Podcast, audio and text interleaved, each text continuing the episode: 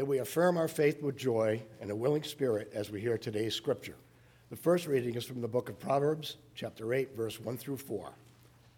Does not wisdom call, and does not understanding raise her voice? On the heights, beside the way, at the crossroads, crossroads she takes her stand. Beside the gates in front of the town, at the entrance of the portals, she cries out, To you, O people, I call, and my cry is to all that live.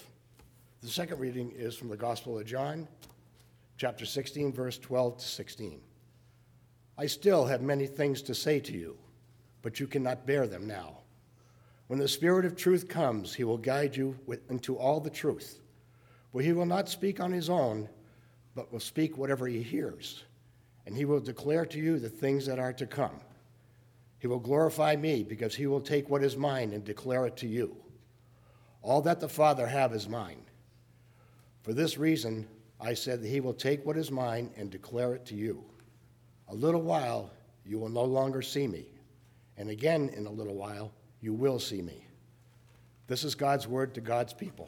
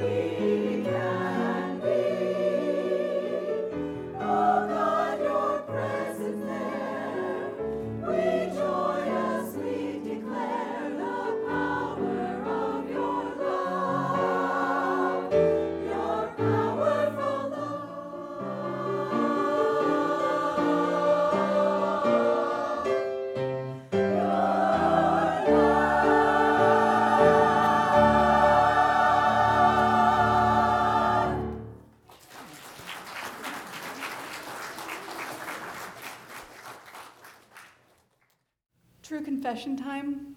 I'm not sure I've ever actually led a Father's Day service before. And some of you may guess why. Because I have been going to annual conference since I was a youth. An annual conference, with the exception of one year, I want to say, has always fallen over Father's Day weekend. And up, it always, always in my definition of always. Other people celebrate annual conference at different times, but at the California Pacific Annual Conference, it is usually Father's Day weekend. And up until a few years ago, we were still doing the business of annual conference on Father's Day. So we would worship as a gathering together, but we, I, most of the clergy were not in their churches to recognize the fathers in their midst because they were were at their, their called session and their church. Um, so you guys are a first for me. Congratulations. And in recent years, when Father's Day or when annual conference ended on Saturday, I have been responsible for the minutes of annual conference for the last 10 years.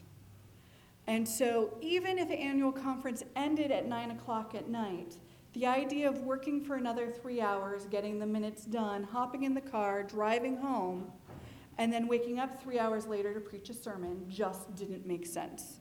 So, again, congratulations. This is a first. Well, actually, a third, because I've already preached it twice before. Um, but, and I also usually don't preach in flip flops for any of you who have noticed. But, Sitting in chairs for as long as you do at annual conference when you have sciatica does not feel good. So I'm in a little bit of pain, much better than I was at 8 o'clock, but I'm in a little bit of pain. So if I seem a little groggy or not my usual chipper self, I apologize for that, but you understand why. I'm doing what makes me feel comfortable so I can deliver you the message that God has placed on my heart. And any of you who were here on Mother's Day know that I didn't really preach a super flowery Mother's Day sermon either. So don't be surprised when I tell you that I'm preaching off of the lectionary as opposed to writing that super flowery Father's Day message that I could. But the truth is is that on Father's Day, our goal isn't just to talk to the fathers, but to talk to everyone and to see how God the Father is talking to us and guiding us into this place and inviting us to be who we are meant to be.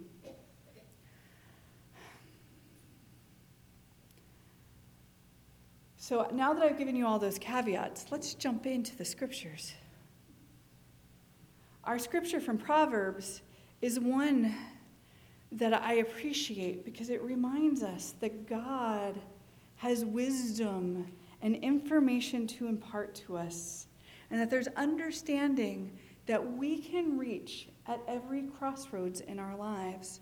Sometimes we think about crossroads and we say, oh, those are the big turning points. For our college students, it's, or for our high school students, it's what college am I going to? For our college students, it's am I going to find a job when I graduate?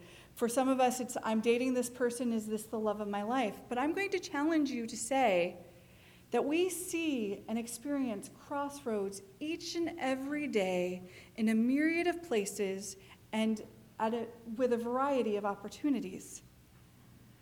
I have, for my campers that I lead camp for, have likened our faith journey to a choose your own adventure book.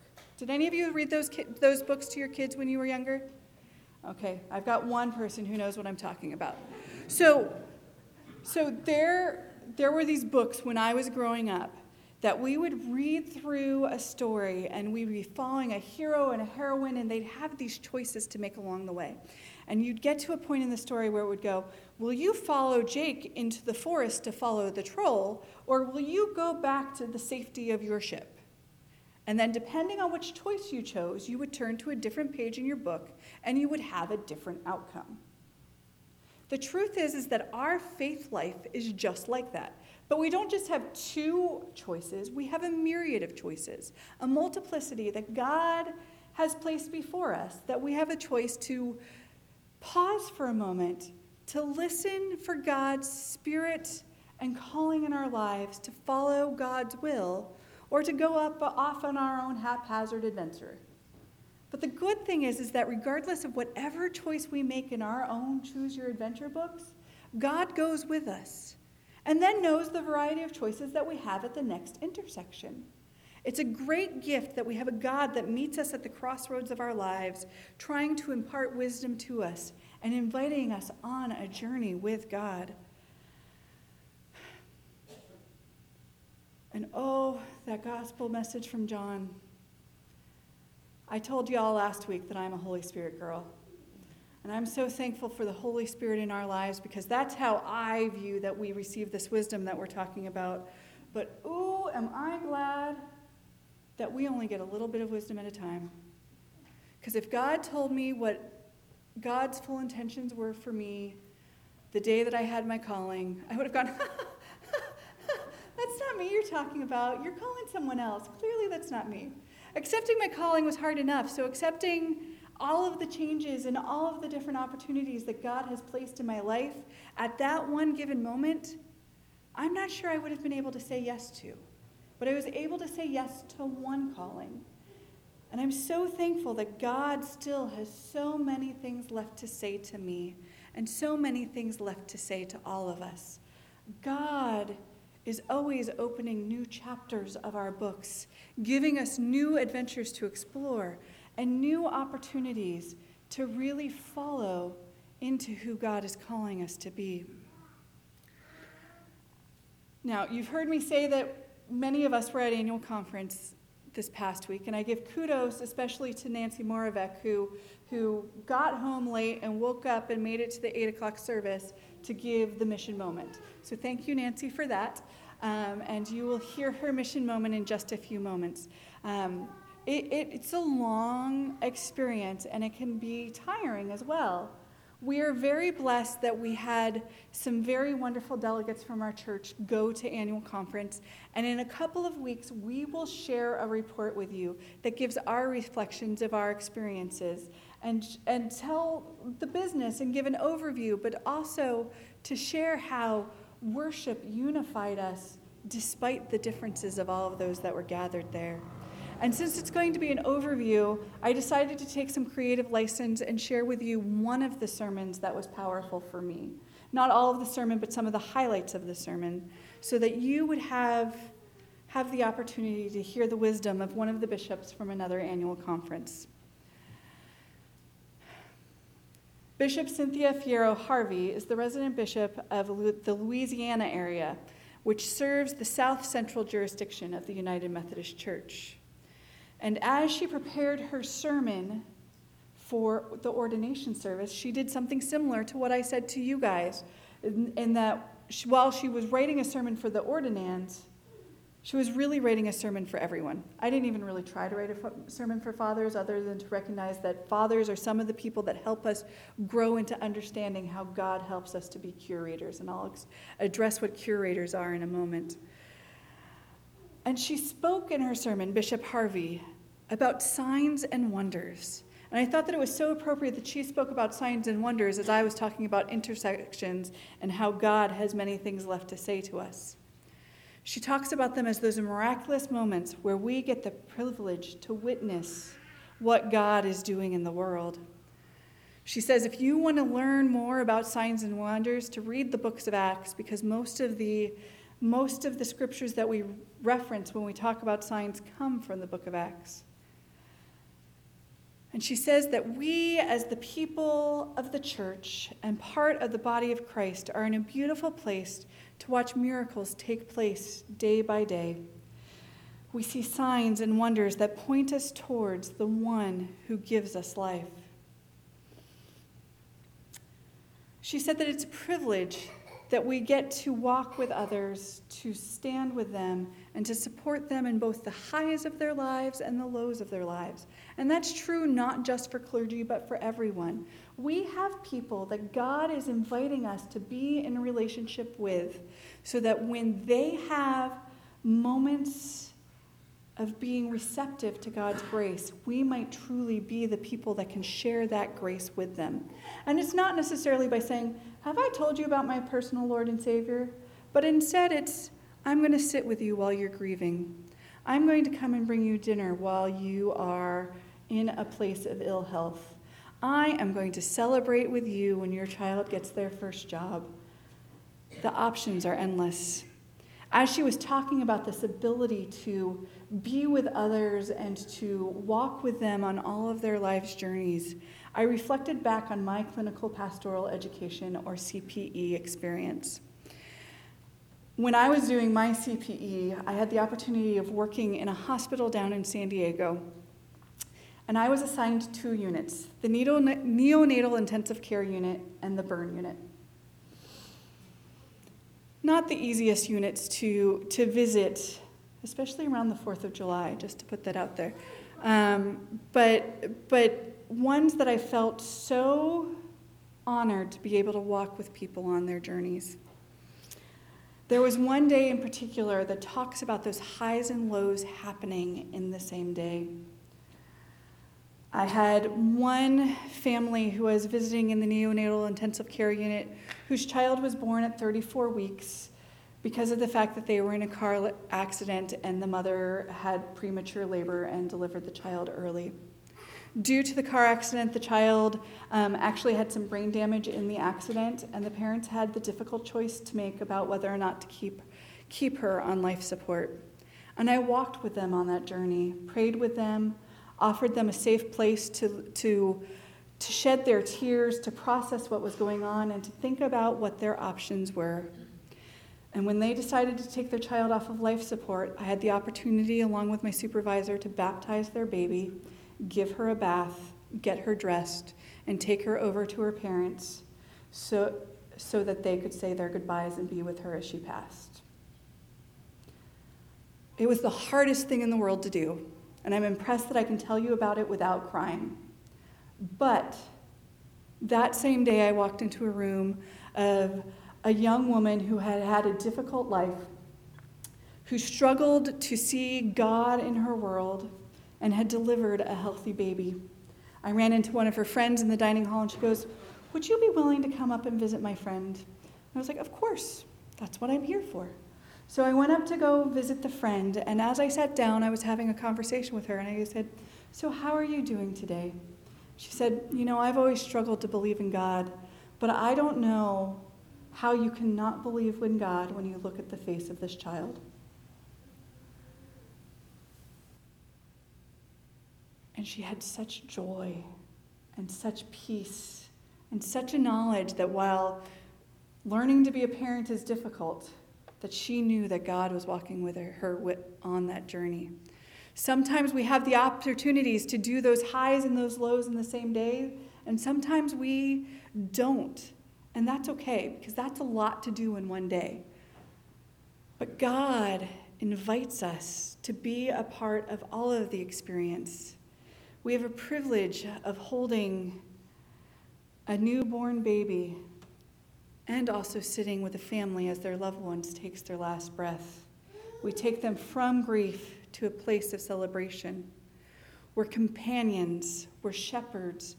We are all curators to help others find healing. For the people that God has placed in our lives, whether they are biological or not, we have the ability to give them hope, to give them promise, to let them know that not only do we love them, but there is a God that loves them as well. Bishop Harvey, as she was preaching, referenced Richard Rohr, who is a great Christian mind in our world today. And he said, The kingdom of God breaks into the world when the people of God act as God would act to act as God would act. We get to choose. We have the privilege to remind those people that we interact with within our church community and out in the larger world that their identity is that of being beloved children of God, that they are a people of God, and that we have the opportunity to be the ways that God creates space so that God can break in. This happens when we trust God and one another, and we seek unity to be who we should be and who we strive to, strive to become who we are. It doesn't happen in deep thoughts and intellectual musings and everything else, those are great and wonderful. But it really happens when we trust God. It really happens when we choose to be in relationship with one another. We are grafted into the body of Christ with our distinct skills and roles. And even though we may not all think alike, we may not all have the same opinions, our gifts and skills help us to be the kingdom in this place so that people might experience how God is breaking into our lives, into their lives, and inviting us to a place of healing, hope, promise, and grace. Mother Teresa said, If we have no peace, it is because we have forgotten that we belong to one another. We truly do belong to one another walking with each other, learning from each other, challenging each other, and striving to grow together. Bishop Harvey inviting, invited us to have a period where we reflected on our lives and the ways in which God is at work in our lives, inviting us to be that curator that I was talking about. And she did that by inviting us to look at our hands.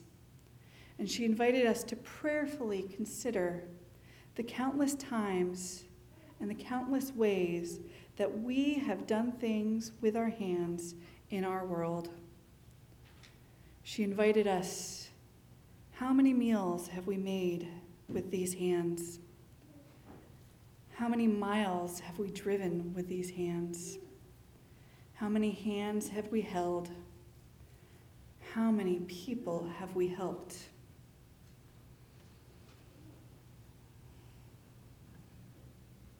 And after we had a chance to reflect on that, she invited us to look at our hands again and to think about how we might use those very same hands today, tomorrow, and all of our tomorrows so that we might use them to act like God, to be the people that allow the inbreaking of the Spirit and God to touch the lives that are needing God's blessing at this moment.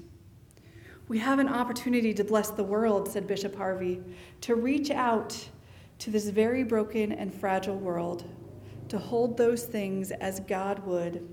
She encouraged us to worry less about pleasing others and, and focus more on how do we grow as disciples so that we are ready when God calls us and sends us to go into the world to act more as God would act.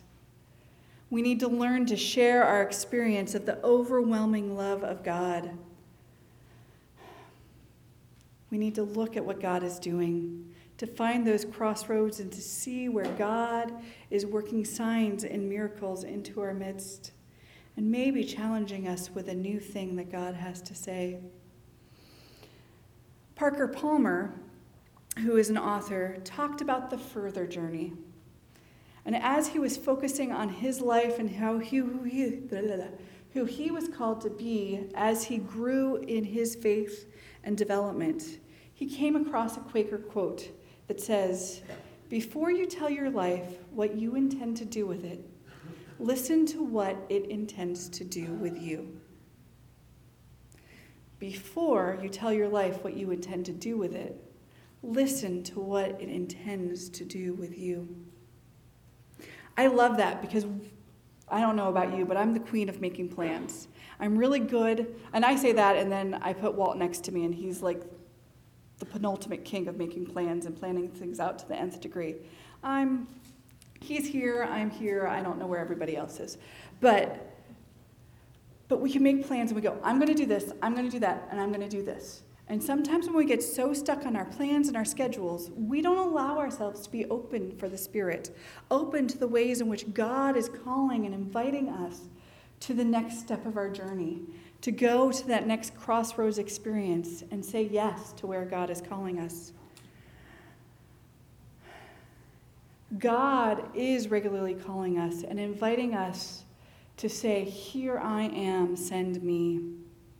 And when we do that, we do that with courage. I loved it because as Bishop Harvey was talking to the ordinands, um, she thanked them for saying yes at just a time as this. That may sound familiar to some of you guys from last summer when we were studying the Old Testament and we looked at the book of Esther and how Esther's uncle said to her, God may be calling you for just such a time as this. The truth is, is that God is still calling, and hopefully we are open to the ways in which God is lighting a path for us giving us new crossroads opportunities where we can be those curators of hope, grace, and peace. When we strive to be our best selves, we find ourselves in places that we never expected to be. And that's when we experience those signs and miracles. Sometimes we can do all of the head book learning that we think is important. We can receive all the degrees and training that we desire. But often our best training comes when we are in the experience of interacting with people and not just saying the first thing that comes to our head, but instead pausing, saying, How can I be like God in this situation? Come, Holy Spirit, guide me. And in the process, we say something that we never thought would come out of our mouth, but was the exact words that that person that we're, in, we're interacting with needed to hear. More than anything, when we are growing in our faith, when we are at a crossroads, it's one of those places that is frightening and amazing all at the same time. If we're not doing something that challenges us, makes us a little uncomfortable, pushes us outside of our comfort zone, then we're probably not growing into who God hopes and desires us to be. What was that quote that I said? Before you tell your life what you intend to do with it, listen to what it intends to do with you. If we are not being challenged, then we are probably not listening to what God is intending to do with us. We are probably not where we need to be.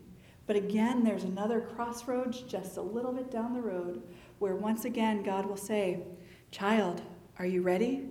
Come, follow me. We have a grand adventure in front of us. Let's choose this journey, choose this adventure, and grow. I will give you wisdom. I will give you knowledge. We will journey these crossroads together because I have still many more things to say to you. Amen.